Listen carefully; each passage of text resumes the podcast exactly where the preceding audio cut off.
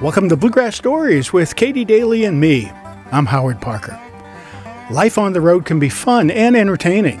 Life on the road can also be dangerous if you're traveling in a not so glamorous motorhome as a Johnson Mountain Boy. Here's a Bluegrass Story mini story with Dudley Connell as he discusses the art of emergency braking with Katie Daly.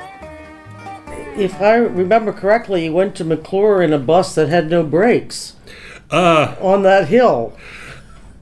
that's cl- you're close, Katie. Uh, uh, you're close, but let, I'll tell you that we were playing in Moorefield, West Virginia, that had a bluegrass festival, and we had this old Travco motorhome. And occasionally, we never could figure it out. I think they eventually figured out that the brake fluid was actually leaking into the engine because we parked, we park our, our motorhome, and and and and we look at the the uh, master cylinder of the of the brakes, and and it would be empty, but there wasn't a spot on the ground.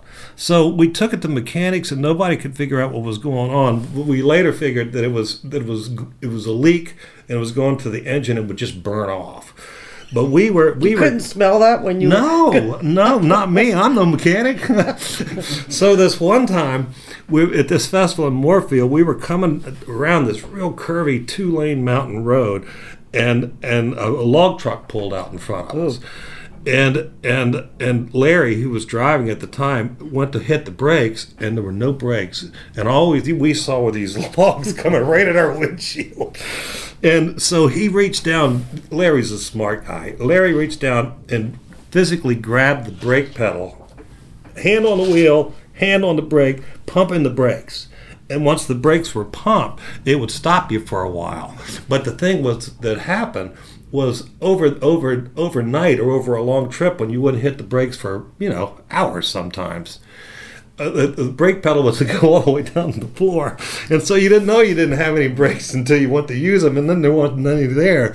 So I remember taking off. I had these work boots that I used to wear all the time, and I took the shoestring out of them. And I tied it to the brake pedal, and the other end to the steering column. So if we were going down the road, you could reach down and grab the string and pull it up and start pumping those brakes. And I remember this one time we were coming through Michigan, coming back from Michigan and and we were coming up to a toll plaza, and it was me driving this time, and and the uh, and the toll plaza's coming up, so I reached to push the brakes. Brakes were on the floor, and we went through that toll plaza at about sixty miles an hour, and, and and then stopped, got stopped, and went back, and she said, "You guys lost your brakes, didn't you?" The toll plaza lady told us. So yeah, I said, "Well, be careful," and so we got the got the old Travco motorhome home. There's a lot of. You Did know, your mothers know you were riding around like that? I'll bet not. No. No, of course not. No, well, there's some, some things we didn't share with our mamas. And that was Dudley Connell with a Bluegrass Story mini story. Bluegrass Stories is hosted on SoundCloud.com and can be streamed on SoundCloud, Facebook, Apple Podcasts, Google Podcasts, Spotify, and katiedaly.com. As always, thanks for listening to Bluegrass Stories.